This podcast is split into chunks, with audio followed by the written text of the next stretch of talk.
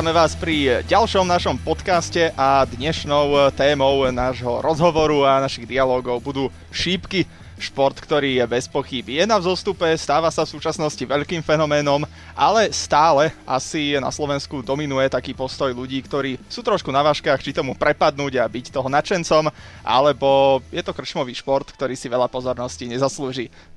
No a my tu takého jedného nadšenca máme a budeme sa rozprávať s našim kolegom Tomášom Horvátom. Tomáš, čau. Ahojte. No a bude sa s tebou rozprávať dvojica Andrej Fuxa. A Richard Weinfortner. Tomáš, tak základná otázka. Šípky. Prečo? Prečo si to začal sledovať? No tak začal som to sledovať eh, od, eh, nepoviem ti presne rok, už je to pár rokov dozadu, ale strhlo ma to počas Vianočných sviatkov, pretože vtedy sa zvyknú konať majstrovstva sveta tej najvyššej kategórie a eh, v podstate som na to narazil, ako keby keď som si prepínal televízor, klasicky keď si doma nevieš, čo máš sledovať, tak si začneš prepínať. Narazil som na tie šipky, tak som si to tam nechal, že teda mohlo by to byť celkom zaujímavé, pozriem si to, či ma to chytí, či ma to nechytí. No a potom postupne som, to, po, som si to pozrel aj ďalší deň, ďalší deň, pretože tie majstrovstvá sveta trvajú možno 2 až 3 týždne, čiže nie je to úplne e, krátkodobý turnaj tak som to začal sledovať a postupne ma to chytilo a už som si to začal spájať s tým vianočným časom, že teda sú Vianoce, ľudia majú väčšinou viac času, majú voľno, tak si sadnú pre ten televízor, pozrú si šípky a ja som k ním začal patriť. Nepoznám asi šipkárskeho fanúšika, ktorý by to sledoval, ale nelakalo by ho zahrať si to, zahádzať si na terč, ako teda to bolo v tvojom prípade? Ja som začal s tým hádzaním pomerne neskoro. Uh, vzhľadom na to, koľko sledujem, už to bude možno 5-6 rokov, čo som prvýkrát narazil na tie majstrovstvá sveta, ale reálne eh, hádzek tie šipky na terč som eh, začal zhruba začiatkom minulého roka, čiže začiatkom roka 2019, ale môžem povedať z vlastnej skúsenosti, že buď to človek musí mať v sebe, že naozaj chytí tie šipky do ruky a trafí úplne všetko, alebo potom je tam strašne dlhá cesta k tomu, aby niečo dosiahol, aby presne uh, hodil to, čo chce hodiť, tie čísla. Takže um, záleží aj od toho, ako dlho človek trénuje, či chce trénovať, nechce trénovať, ale Samozrejme, ako rekreačný, rekreačný šport je to výborné. Podľa mňa na odreagovanie človek chytí tie šípky, možno hodinku si zahádže. Ideálne, ak hrá s niekým, pretože mňa osobne to samého až tak nebaví. Skôr je to o tom, že teda ak s niekým z rodiny alebo tak zahráš si, zahádžeš si a je to aj zábava. Zaujalo ma, že si povedal, že začal som neskoro. Rozumiem, pri futbale, pri hokeji, pri tenise, že už eh, keď začneš hrať v 10 rokoch, asi z teba profesionál nebude. Cítil si, alebo je to aj v šípkach tak, že sa naozaj dá niečo zameškať? Možno som sa trošku zle vyjadril, ono som myslel skôr, že neskoro vzhľadom na to, odkedy som to začal sledovať, že teda ma nenapadlo skôr uh, zobrať tie šipky do ruky, kúpiť si terč a začať hádzať. Uh, šipky sú špecifický šport práve v tom, že sa dá začať v podstate kedykoľvek. Uh, človek, ak si zmyslí v 30 v 40 že teda idem to vyskúšať, tak uh, si kúpim terč, kúpim si šipky. Nie je to nejak extrémne drahé v porovnaní možno s niektorými inými športami, napríklad hokej, kde keď e, človek samozrejme nezačína v 30 v 40 ale ak chce začať, tak potrebuje kompletnú výstroj, hokejku a všelijaké veci. Tu si človek kúpi sadu šípok, ktoré sa dajú zohnať pomerne uh, aj lacných cenách, jeden terč a začne hádzať. Takže je to v podstate, nezáleží na veku a je to každé, u každého individuálne. Keby som teraz prišiel domov a chcel byť úspešný šípkar, tak čo by som mal urobiť? Ono aj keď pozeráš rozhovory možno s nejakými profesionálnymi šípkármi, to ešte samozrejme chcem dodať, že ja nepatrím medzi nejakých profesionálnych šípkarov, ani, ja, ama- ani nejakých extrémne amatérnych. No tak nič, tak máte amatérov, eh, ktorí by eh, to hrali na nejakej uh, úrovni, že čo sa týka turnajov alebo tak, ale ak si aj pozrieš rozhovory s profikmi, tak uh, základ je trénovať niekoľko hodín denne, pretože ono to nepríde samé, pokiaľ fakt nie si... To musíš tak nahádzať? Teda pýtam sa tak, že, že či sa môžeš narodiť ako šípkar, alebo sa to môžeš naučiť, že dostať to do tej ruky tým, že budeš nespočetne veľakrát hádzať na ten terč. Myslím si, že je to 50 na 50. Sú určite prípady, keď sa naozaj stane to, že človek tie šípky chytí do ruky a jednoducho mu to ide sú aj príklady z toho okruhu PDC, keď hráči hovoria, že jednoducho som začal v nejakých 14-15 rokoch, išiel som na svoj prvý turnaj, kde ma zobral otec, ten som vyhral, tak som si povedal, že to by bolo fajn vyhrávať to aj ďalej. Takže niektorí určite sú na tom aj tak, že Jednoducho začali, išlo im to, tak pokračovali, ale určite sa to dá aj e, získať tým tréningom. Ak trénuješ 3-4 hodiny denne, tak e, určite to do seba dostaneš a do pár rokov sa dá dostať aj na tie väčšie turnaje. Z mojich prvých 20 hodinných šípok sa 19 zapichlo do terča, takže asi som úplne nemal v sebe tento potenciál. A koľko doletelo? Ako oni doleteli, ale odrazili sa. Dobre, ale ten prvý kontakt mnohých ľudí možno bol v krčmách, v puboch a to je taká vec, ktorá dodnes na tom športe zanechala stopu, že príde zafajčená krčma a niekde tam v rohu bliká automat, do ktorého sa dajú hádzať čípky. To ak si tam nejaký chlapík po pár panákoch ide zahádzať, škodí to tomu športu asi. V dnešnej dobe už možno trošku áno, ale zase na druhej strane, ak si pozrieš tie turnaje, ktoré sú už e, pravidelne vysielané aj v televíziách, tak e, je vidieť, že tí fanúšikovia, ktorí tam prídu, tak sa tým bavia. Niektorí možno ani úplne nesledujú tú hru, ale prídu sa tam zabaviť, dajú si dve, tri piva a jednoducho sú tam s priateľmi bavia sa občas si teda zakričia, ak padne nejaká tá 180 jednoducho je to už u niektorých o zábave. Je to aj tak, že ty ideš na šipky s tým, že idem na pivo a kultúrny program sú šípky. Najlepší na svete šípkari aj po prípade. Už je to nejaký bonus. Ale, ale to, že, že či je to tak, uh, že či, či tí ľudia tam chodia v podstate sa socializovať a, a majú tie šípky ako taký podmas, alebo proste sa na to tešia celý týždeň, ako povedzme, že idem na futbal, teším sa Liga majstrov, neviem čo. Takže ako je to so šípkami? To je tiež individuálne, by som povedal. Niektorí to berú tak, že teda ide sa trošku odreagovať, dá si to pivo, ako som spomínal, ide tam skôr za tými kamarátmi, trošku sa pobaviť a popri tom niekde v pozadí tam tí hráči hrajú a je mu úplne jedno, či je to svetová jednotka so svetovou dvojkou. Proste vy si tam hrajte, ja si tu dám pivo ale sú určite aj takí, ktorí sa tešia ako na futbal. Keď e, je nejaké veľké derby a sú už napríklad na majstrovstvách sveta štvrťfinálové, semifinálové zápasy, finále, tak už tí ľudia to berú trošku inak a tešia sa už aj priamo na tú hru. Je veľa šípkarských maniakov vo svete? Vo svete určite áno. Určite áno, to je vidieť aj na tých návštevách, ak sleduješ majstrovstva sveta, tak tam uh, sú, je takmer každý deň vypredaný, lebo hrá sa občas uh, systémom že po obede 3-4 zápasy, potom menšia pauza a večer ďalšie 3-4 zápasy. A už aj po obede aj večer bývajú tie uh, hľadiska plné. To znamená, že tí ľudia naozaj si k tomu vytvorili nejaký ten citový vzťah.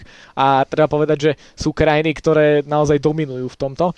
A to hlavne teda Anglicko, možno Holandsko a skôr tá Veľká Británia, Anglicko, e, Škótsko, to sú, dá sa povedať, čípkarské veľmoci, samozrejme aj s Holandskom. Vedel by si opísať ten proces, tú vec, že fajn teda dvaja chlapi sú pri terči, hádžu si jeden druhého porazí, teraz zrazu gap a máš tam vypredanú halu, hučí to, fandí a ako hovoríš v finále majstrovstiev sveta. Ako sa to stalo? Ako sa stalo? Čo konkrétne? Teraz že, áno, že tí ľudia tam začali tak chodiť, že sa to stalo takým populárnym mainstreamom. Ono, nemyslím si, že to bolo zo dňa na deň, že tí ľudia tam začali chodiť. Ono, tí ľudia tam chodili aj dovtedy, len že možno sa to nevysielalo až toľko v televízii a aj ďalší ľudia neboli až takí pohltení tými šípkami, že teda ak teraz si uh, zapneš uh, nejaký ten športový balík, ktorý máš doma zaplatený, tak uh, je celkom pravdepodobné, že ak by si celý deň prepínal, tak minimálne na jednom kanáli nejaké, nejaký ten šípkarský turnaj nájdeš. To sa pred nejakými niekoľkými rokmi rozhodne nestávalo, najmä v, na území Slovenska a Česka, dajme tomu.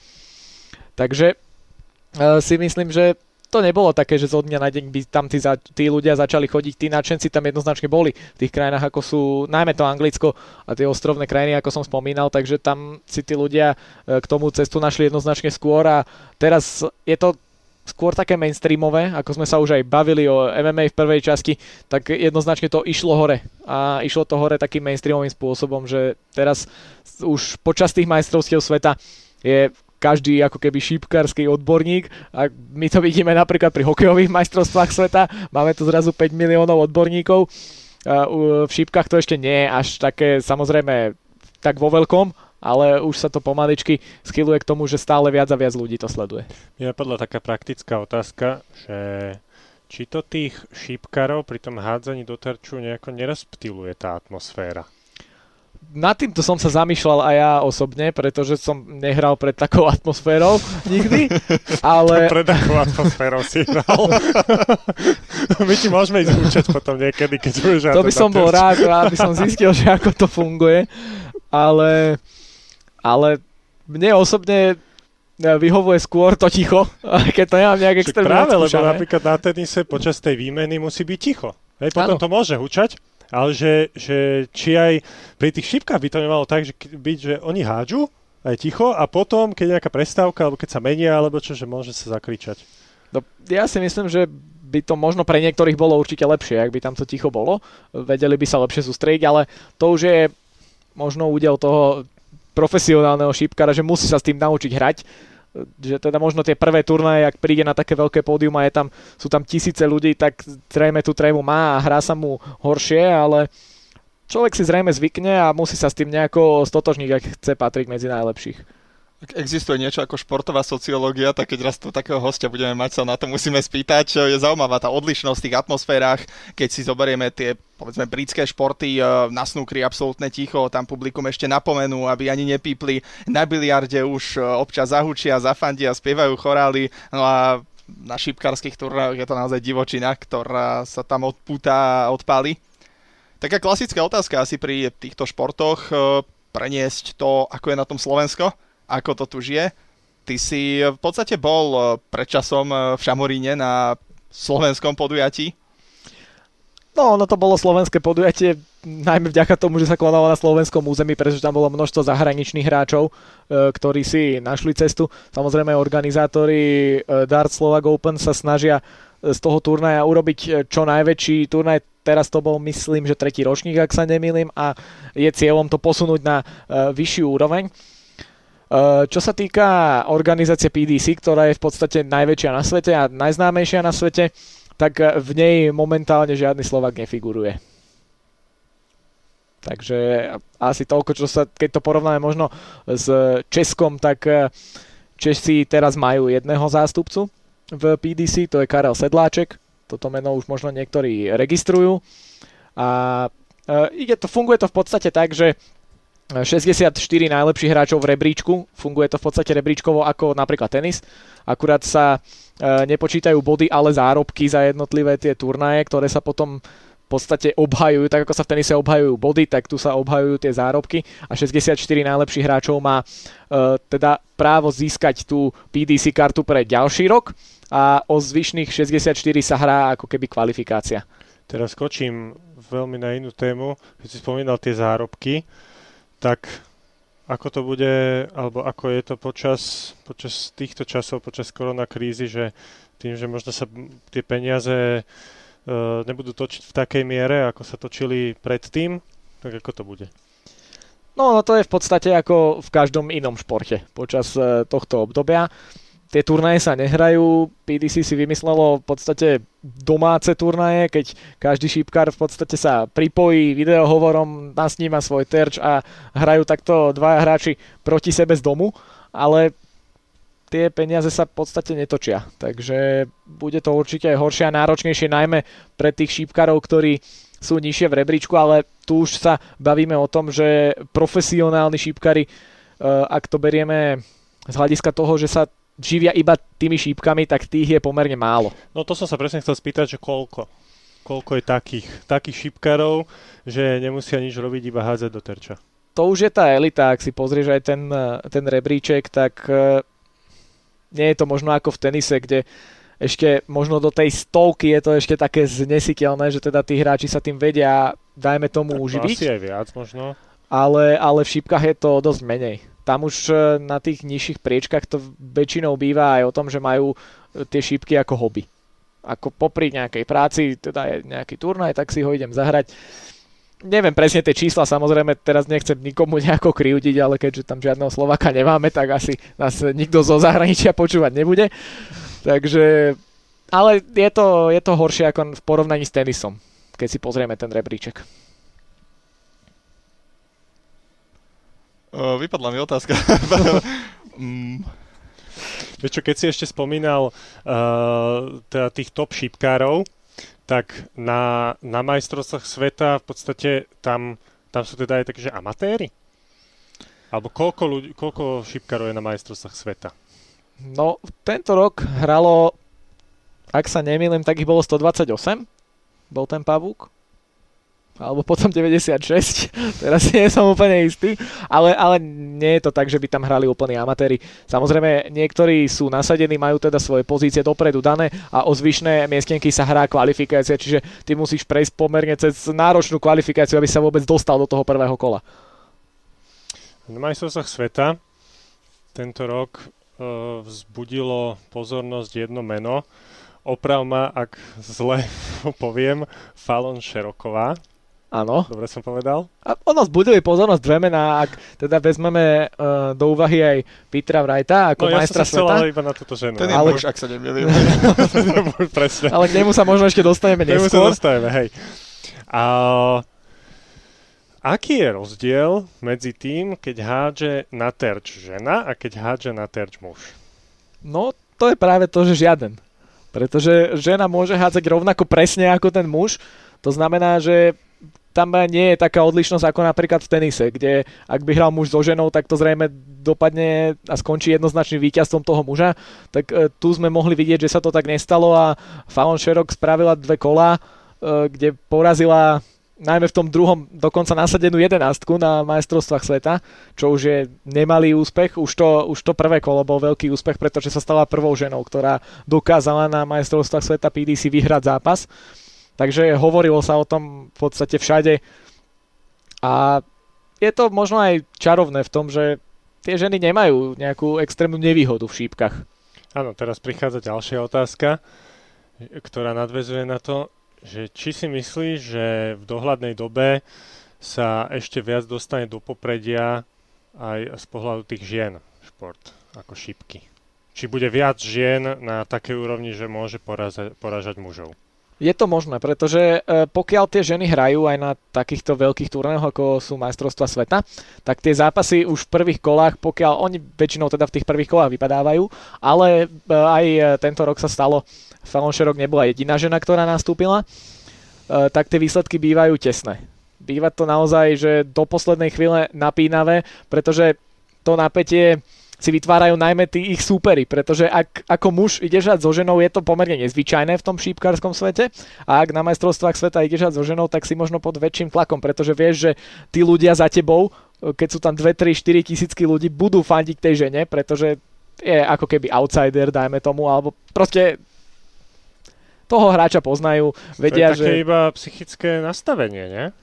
ide presne o to, ako sa ten, ten super dokáže nastaviť, pretože ty keď ideš so ženou, asi aj ten eh, hráč, ktorý s ňou prehral v prvom kole na majstrovstvách sveta, asi nechcel byť úplne tým prvým, ktorému sa to stane, že prehrá so ženou na majstrovstvách sveta. A už teda ona, ak prvý zápas vyhrala, tak už aj do toho druhého kola ide trošku s lepším psychickým nastavením a jej super sa samozrejme bojí toho, že čo ak sa to stane znova, čo ak eh, ma zase porazí a je to možno skôr o tom bloku u tých mužov. No ja som, ja som to skôr myslel tak, že, že tí ľudia ako to vnímajú, že, že žena má byť že nežnejšie pohlavie a že, že má byť teda, akože keď to tak prenesene poviem, že, že slabšia, hej. Ale pritom v šípkach by to tak nemuselo byť. Ono to tak ani nie a preto aj tí, tí ľudia to možno zo začiatku vnímali tak, že teda bola by to fantázia, bolo by to prekvapenie, ak by vyhrala ten zápas, ale samozrejme s tým, ako sa ten zápas vyvíjal, jej stále fandili viac a viac a, a tým pádom sa stala v podstate najväčším miláčikom toho publika a snažili sa ju pretlačiť do pomaly až do finále, ak by sa to dalo, tak by určite tí fanúšikovia boli oveľa radšej a bolo by to aj také obzvlášňujúce pre tie majstrovstva sveta. A samozrejme by sa tie šípky dostali do ešte väčšieho popredia, ako sa dostali teraz. Už tie dve kola síce boli pomerne dosť, čo uhrala, vzhľadom na to, že to ľudia začali sledovať ešte výraznejšie, alebo ľudia, ktorí sa dovtedy o šipky nezaujímali, tak teraz si aspoň prečítali tú správu, že teda prvá žena, ktorá vyhrala na majstrovstvách sveta nad mužom a, a zaregistrovali to, že niečo také sa udialo. Presne na to som myslel, že tomuto športu to môže pomôcť. Predsa len sa to tak zglobalizuje a si vieš teda predstaviť, že by povedzme vo finále bol muž proti žene vo finále majstrovstve sveta. Bolo by to naozaj také atraktívne a dalo by sa to postaviť, dalo by sa postaviť marketing na tom. No, marketing jednoznačne. Je to zrejme ešte e, v rozmedzi nejakých pár najbližších rokov nereálne, ale stať sa môže všetko a najmä ten marketing by to bol akože výborný, najmä pre PDC, pretože ak by mali ženu vo finále, tak by e, razom tie šípky začalo sledovať strašné množstvo ľudí je zaujímavý impuls, teda, že sa to stalo, že sa ukázala prvá žena, ktorá ukázala, že je schopná porážať popredných hráčov. Na strane druhej, prečo sa to stalo až teraz, v roku 2020? Neviem, do akej miery si možno čítal rozhovory eh, so Širokovou, ako to ona vysvetlovala, prečo doteraz tie ženy nedostávali toľko priestoru? Ono PDC sa možno tiež snaží trošku zglobalizovať ten šport a urobiť ho prístupnejším a možno ešte prístupnejším pre tie masy, aby aj ľudia začali vnímať, že to je šport, kde nie sú nejaké výkonnostné rozdiely, kde vlastne muž so ženou má rovnaké podmienky na to, aby ten zápas odohral, aby ho odohral rovnako dobre a aby možno aj tie mm, ženy začali byť viac motivované do toho tréningu a budú sa snažiť možno viac dostať eh, na takéto podujatia. Je možné, že PDC to rozšíri a umožní viacerým ženám sa tých eh, šampionátov a kvalifikácií zúčastniť a, a viaceré ženy sa prebojujú potom do tých eh, jednotlivých kôl. Takže stať sa môže všetko, dokonca aj čisto ženský zápas na takýchto majstrovstvách sveta. Aj to by bol obrovský marketing a obrovská správa pre šípky. Takže je to určite otázka možno do ďalších rokov, keďže teraz to všetko stojí vzhľadom na to, aká je situácia. Takže otázne sú aj najbližšie turnaje, keďže niektoré turnaje sa nedohrali, nemohli sa hrať. E, Fallon Sherrock bola pozvaná na množstvo turnajov po, počas roku 2020 vzhľadom na ten jej výkon, lenže tie sa museli buď poodkladať alebo zrušiť, takže možno v tomto trošku utrpela aj tá popularita, ale myslím si, že keď sa to všetko rozbehne, tak opäť sa to dostane do tých starých kolejí a určite tie ženy ešte príležitosť dostanú. Áno, spomínali sme ešte to druhé meno, Peter Wright, ktorý vyhral Poprvýkrát sa stal majstrom sveta. A on vošiel do pamäti mnohých ľudí tými svojimi extravagantnými účesmi a on je v podstate taký kontroverzný, kontroverzný typek. Na prvý pohľad áno. E, Videl som aj samozrejme rozhovory, kde nebol namalovaný tak ako je na pódiu, nemal tie vlasy tak upravené a vyzeral ako úplne bežný človek, ktorého ak by si stretol na ulici, tak by si nepovedal, že to je on a že to je nejaký špecifický hráč, ale ľudia si ho jednoznačne pamätajú na základe toho číra, ktoré vždy v inej farbe, vždy nejako tematicky je zladený, či už eh, tým tričkom, nohavicami, takže je to určite jedna z takých postav, ktorú si zapamätáš a vieš si ju spojiť, že toto je šípkar a teda hrá tento šport a už sa potom od toho vieš ďalej odvíjať. A ešte dopoviem, že tú otázku, že teda šípkari, keby som si to mohol tak vo všeobecnosti zobrať, povedať, uh, ak, aká kategória ľudí to je, tí profesionálni šípkari, že či sa to dá povedať, ja neviem, tak Vieme zhruba, že, že uh, akí sú bojovníci, aj tieto bojové športy, proste sú takí, akože nechce sa nikoho dotknúť, že takí jednoduchší, hej, vo väčšine. A, a šipkari sú akí? Že neviem, takí utiahnutejší, alebo takí, že, že predsa keď, keď musia dbať na to, aby ich niečo nerozrušilo, keď za nimi hučí 10 tisíc ľudí, alebo, alebo sú takí neviem, extrovertnejší, akí sú. Tiež to záleží od toho, Samozrejme, každý je iný, ale treba byť jednoznačne psychicky silný, vzhľadom na to, čo si spomínal, že je tam ten tlak či už z publika, alebo aj pokiaľ hráš proti niekomu lepšiemu, skúsenejšiemu a už ho máš na lopate, musíš vedieť ten zápas ukončiť a nemôžeš sa nechať ľahko poraziť. To sa uh, pomerne často stáva napríklad Michaelovi Smithovi, to je hráč z top desiatky, ktorý síce podáva výborné výkony, patrí medzi tých najlepších hráčov, ale často sa mu stáva, že psychicky to nezvládne a neutiahne ten zápas a nedokáže ho dotiahnuť do víťazného konca. Ak aj vyhráva napríklad nad Mikeom Van Hervenom, toto meno tu ešte nepadlo, uh, určite by malo. Uh, to je samozrejme najlepší hráč, najlepší šípkar na svete v tomto momente a dá sa povedať dlhodobo. A pokiaľ nedokáže ten hráč uh, dotiahnuť ten zápas do konca, tak je zrejme niečo zlé a často tí šípkari majú aj nejakých tých mentálnych koučov. A to už vidíme aj v iných športoch, samozrejme je to čoraz e, populárnejšie, povedzme to tak, mať nejakého toho psychológa osobného, športového alebo mentálneho kouča. Takže naozaj tá psychika je veľmi dôležitá. je v šípkach dôležitejšie ako v iných športoch byť taký extravagantný, zapamätateľný, pútať na seba trošku pozornosť. V šípkach predpokladám, že sa až tak nedbá ani na to, aby ten športovec možno bol takým morálnym vzorom, prípadne aby mal nejakú e, príkladnú životosprávu a počnú už tými nástupmi na, za, na jednotlivé zápasy, kde odpalia tí šipkári veľkú e, atmosféru, sú to zapamätateľné momenty. Je to dôležité budovať si ten imič a všetci vedia, že to je on, už ide? Z môjho pohľadu určite áno, pretože ak ten hráč má nejakú chytlavú nástupovku, teda tú hudbu, ktorá hrá pop, e, popri jeho nástupe, má možno nejaké E, zaujímavé chovanie, nazvieme to, ak teda ukazuje, že je niečím odlišný od svojich súperov, tak jednoznačne si ho tí ľudia tí fanúšikovia dokážu ľahšie zapamätať a spojiť s tými šípkami a často takíto hráči majú viac fanúšikov ako tí bežní, ktorí len prídu na pódium, pozdravia sa a hrajú strojovo. Existuje niečo ako šípkarské akadémie, ako to poznáme v iných športoch? Vychádzam teda z toho, že naozaj veľa kvalitných Britov je tam, prípadne hráčov z bývalých britských kolónií, ako si spomenul, Holandsko je veľmi kvalitne zastúpené, tak teda predpokladám, že tam existuje niečo, nejaký tréningový kemp. Ono tie šipky sú možno špecifické aj v tom, že stačí mať, ako sme spomínali, ten terč, mať tie šípky a e, hráči môžu trénovať aj doma. Ono to väčšinou tak často býva najmä u tých profesionálov, ktorí sa nemusia teraz hrnúť na nejaké prípravné turnaje alebo do nejakých podnikov, kde by si to mohli ešte vyskúšať. A majú vlastné terče, samozrejme všelijaké osvetlenia, doplnky k tomu, takže toto už je všetko samozrejme e, vyriešené do takých e, sfér, že tí hráči naozaj nemusia výjsť domu a môžu pokojne trénovať a vlastne dostať sa až na takú úroveň, ktorú potrebujú. Ale ono to je tiež individuálne. Niekto potrebuje naozaj mať nad sebou nejakú e, pevnejšiu ruku, niekoho e, k tomu povie, ako to má hádzať, e, v čom by ešte mohol byť lepší, čo sa dá zlepšiť, čo, v čom by mohol potrénovať, či potrebuje nejakého psychického mentálneho kouča.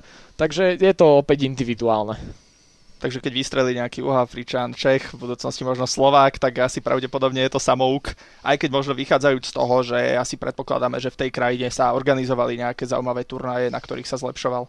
Je to dosť pravdepodobné, že, že skôr to bude ten samouk, ako hovoríš, ale je potrebné aj v danej krajine samozrejme mať množstvo turnajov, tak aby sa tí hráči mohli v podstate vyhrať poznáme to aj z iných športov, pretože aj tenisky potrebujú hrať najprv menšie turnaje, aby sa dostali na tú vyššiu úroveň. Takže je potrebné stále hrať, trénovať a potom tie úspechy môžu ľahko prísť. K tej samotnej hre, k šípkam, tak vidíš, že niektorí hráči majú odlišnú taktiku? Bo ako je to, ako je to v tomto smere?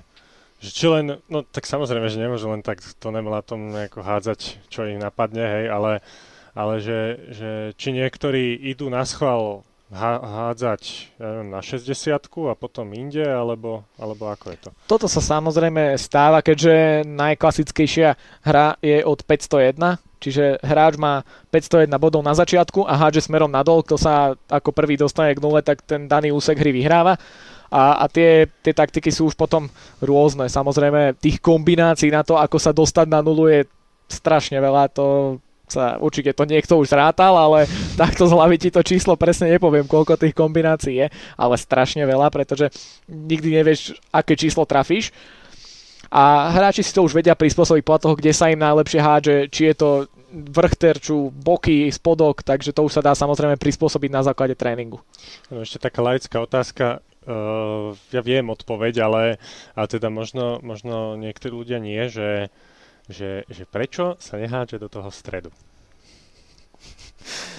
Prečo sa nehádže do stredu? No to je otázka, pretože do stredu Stred je za 50 bodov, tak aby sme to ešte najprv objasnili no ľuďom, ktorí, ktorí to úplne nesledujú a ak niekto trafí teda ten úsek pod 20 taký ten maličký červený, ktorý si možno ľudia spoja, ak teda niekedy sledovali šípky, tak ten je za 60 bodov a samozrejme tých, tých e, úsekov, kde vedia hráči získať viac bodov je tam viac, pretože ak hádžeš na trojitu 19, 18 alebo 17, stále je to viac ako ten stred, čo je za 50 bodov. A samozrejme je tam riziko, ak ten stred netrafíš, tak ten väčší stred už má len 25 bodov a potom to môžeš samozrejme trafiť aj hocikam, kam vlastne ani nechceš.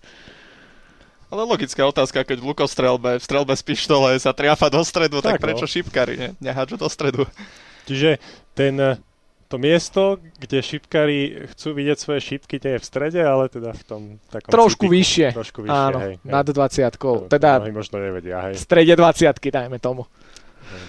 Nestane sa potom ten šport e, a tá hra samotná, ten turnaj trošku monotónny, keď hovorí, že až tak ten štýl hry mm, s výnimkou možno rýchlosti, ako hádžu tie šípky, alebo teda či e, ktorý, e, ktorú časť terča sa snaží triafať ako prvú. Nie sú to potom zápasy tak trochu na jedno kopito? E, Málo kedy sa stáva, že tie zápasy sú úplne nudné, ale samozrejme sú aj také, to v každom športe.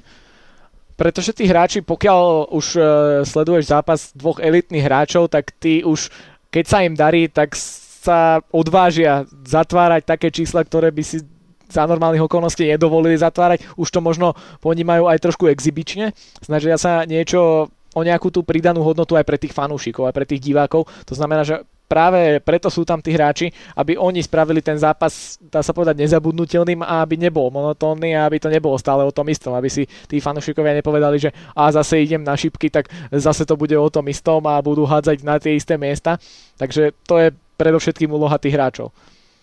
Ďalšia ešte taká praktická otázka mi napadla, že keď je zapichnutá šípka, lebo, lebo počas jedného hodu hádžeš tri, tri šípky. Áno. Hej, to sa volá... Nevolá sa to To nejako. sa, to sa nevolá. To sú tri šipky. to sú tri šípky, dobre. Jeden pokus. Hej. No. A tak keď sú za- zapichnuté už dve v terči, Áno. že či sa môže stať, že tou treťou si vyrazíš tie dve. Môže sa to Môže. stať, A to sa potom ako ráta. To sa potom neráta, pretože rátajú sa No. iba šipky, ktoré sú zapichnuté a ktoré sa hrotom dotýkajú terča priamo. Mhm. To znamená, že tá šípka by prípadne mohla ostať zaseknutá medzi tými dvoma, ktoré si už predtým hodil, ale rátajú sa iba tie dve, ktoré sa terča dotýkajú. A niektorí hráči e, možno rozmýšľajú aj tak, že že túto to radšej nechcem riskovať, lebo ja ako som to zle hodil, že, že môže tam vypadnúť alebo niečo. Toto sa stáva, pretože tí hráči už e, vidia, ak hodia tú šipku do nejakého miesta a tá šipka tam nemusí úplne držať napevno a ono to je vidieť na prvý pohľad, tak sa radšej rozhodneš hodiť to do iného čísla, aj keď e, za tú cenu, že môžeš stratiť nejaké tie body, hodíš o čosi menšie skóre, ale máš to na istotu, pretože tá horná šipka väčšinou nevypadne a trafíš možno o bod, o 3, o 5 menej, ale predsa len sa ti to ráta. A e, môže sa stať aj to, že hodíš a tá šípka sa nezapichne. Ako sa to Ríšovi stalo? to keď som hovoril, že, že mal... Môže sa stať. môže. môže, hej. Ríšo to teda pozná na vlastnej Či sa to skúsenosti, ale... stáva aj, aj profesionálnym hráčom. Samozrejme, Že to vypadne proste. stane sa to, že sa to napríklad odrazí od toho terča, No, tak. ne, že trafí napríklad priamo ten výsek, kde je tá kovová časť a od nej sa to odrazí na zem, takže stáva sa to a je to nechcem povedať, že úplne bežné, ale ak by si si pozrel nejaký ten, nejaký ten jeden prenos, kde sa vysielajú 4 až 5 zápasov, tak sa to stane. Je to veľmi pravdepodobné, že sa to aspoň raz stane. Takže nemusím sa za to hanbiť. Keď sa ti to stalo 19 krát z 20, tak už asi by som trošku porozmýšľal, ale párkrát samozrejme sa to stáva. Jednoznačne je to, je to ako keď futbalista netrafí bránu, proste sa to stane. A keď, keď sme už v tejto sérii hlupých otázok, ešte ďalšia napadla, že, že či si videl, že profesionálni šipkári uh, skúšajú urobiť takú show, že ja neviem, dá si, dá si uh, figurant na hlavu jablko a teraz šipkár chce trafiť to jablko. Toto som ešte úprimne ti poviem nevidel, že by takéto niečo niekto skúšal, ale určite sa už o to niekto pokúšal, akože o tom nepochybujem. Uh, skôr uh, tí šípkari využívajú rôzne pomôcky, ktoré si zapichnú do terča, ako napríklad nejaké také malé krúžky a do tých sa potom snažia tie šípky nejako natlačiť, aby boli aby to bol v podstate tréning na presnosť. To sa stáva pomerne často, aby si uh, zlepšili tie svoje hody na jednotlivé ciele. Takže takéto nejaké extrémy, ako, ako si hovoril, určite to už niekto niekedy skúšal, ale nie je to nejaké Áno, pravidelné. To, to mi je úplne jasné, že to niekto skúšal, to, to sme videli. Zvidel také video v, Česko, nie, v Československu, ale to v Ukrajine to bolo. Ukrajina má talent že tam, tam uh, lukom sa snažil zostreliť jablko a chudák to neprežil, ten figurant, no. Netrafil jablko, no. no áno.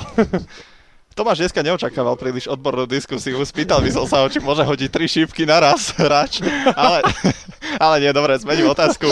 Medzi tými hráčmi určite panuje rivalita, majú tam rôzne vzťahy medzi sebou. Keď šípkar hádže na terč, buráca celá hala, človek by si myslel, že už nič viac, aby si ho vyviedol z koncentrácie, nemôžeš urobiť. Napriek tomu tí šípkari sa míňajú pri terčoch, môžu spomaliť, môžu robiť takéto zákernosti. Vníma sa to v tom športe naozaj ako podlosť, ako neférové správanie, alebo... Patrí to už medzi tie trošku špinavšie zákroky, ak by sme to takto mohli povedať. Pretože väčšinou sa, samozrejme tí hráči sa poznajú, pretože hrajú počas roka proti sebe niekoľkokrát, keďže ich nie je až tak veľa na tej elitnej úrovni, sa väčšinou stretnú rovnakí. Je to opäť, e, by som to prirovnal k tenisu, kde sa tí tenisky stretnú počas roka niekoľkokrát. Takže sa samozrejme poznajú, e, majú medzi sebou nejaký vzťah, ale na toto je expert napríklad Gervin Price z Walesu, ktorý je bývalý hráč rugby, čiže zrejme to má uh, trošku ešte v sebe a, a snaží sa možno trošku buď vyprovokovať svojich superov, ale on je najmä známy tým, že, že je veľmi rýchly a nedočkavý a ak teda jeho super si ešte len vyberá tie šipky, tak on už je pripravený pri tej odhodovej čiare a už pomaly púšťa šipku z ruky. A nie jedenkrát sa stalo, že tá jeho šípka preletela len tesne okolo supera, že si naozaj nenecháva ten čas a odstup, ale snaží sa čo najrychlejšie ten eh, svoj hod zrealizovať. Vidíš, si sa smial, že či sa môže stať niečo také, že môže niekto niekoho trafiť. No. Ale tak jeho super nemá jablko na hlave, no. Pozor na to, hej. No, uh, napadla mi ešte, ešte jedna uh, takáto podobná, podobná otázka, že uh, či sú, sme sa bavili, bavili na túto tému v MMA, že tam asi veľmi súperi kamaráti nie sú, ale pri tých šípkach, či sú kamaráti, že sa tak dobre poznajú. V tenise sú kamaráti, hej. To, o, tom, o tom oni otvorene hovoria, že majú vzťahy, že, že naozaj si rozumejú a, a ako je to v šípkach. Myslím si, že je to podobné ako, ako v tenise, pretože nie je to šport, pri ktorom môžeš tomu súperovi nejako fyzicky ublížiť. Už aj pri futbale, pri hokeji sú tam osobné súboje, kde si tí hráči môžu naozaj ublížiť a nemusia byť až takí kamaráti ako v týchto uh, jednotlivých športoch. Samozrejme v MMA to je výnimka, pretože tam sa mlátia do tváre, keď to takto zjednodušene povieme a asi v niektorých prípadoch to naozaj je o takej nevraživosti, ale v šípkach si myslím, že tí hráči sú viac menej kamaráti, poznajú sa, ako som hovoril, takže nemajú nejaký extrémny dôvod sa nejako nenávidieť počas toho zápasu. Je to len hra, zahádžu si do terču a potom sa možno v zákulisí sadnú na jedno pivko a je všetko v poriadku keď napríklad v Bratislave šípkar asi má kus e, práce pred sebou, kým nájde nejaký klub, kde by si mohol naozaj šípky zahádzať. V týchto krajinách predpokladám, že tých klubov, tých možností je naozaj veľmi veľa, takže nie sú odkazaní na nejaké spoločné tréningy, sparingy a nestretávajú sa mimo turnajov. Je to presne tak, ako hovoríš a, a tak, ako som už aj spomínal, že väčšina tej, z tej elity trénuje doma. Naozaj tam stačí mať ten terč, šípky a hádzať môžeš si to regulovať sám, samozrejme, pokiaľ si doma nemáš sa uh, teda na koho sťažovať, že teda super, keď neprišiel. Jedine tak susedia sa môžu posťažovať, ak nemáš rodinný dom, tak môže im to vadiť, ak 4-5 hodín im tam do steny niečo vždy trikrát po sebe buchne. Takže... To je tichý šport, nie šípky.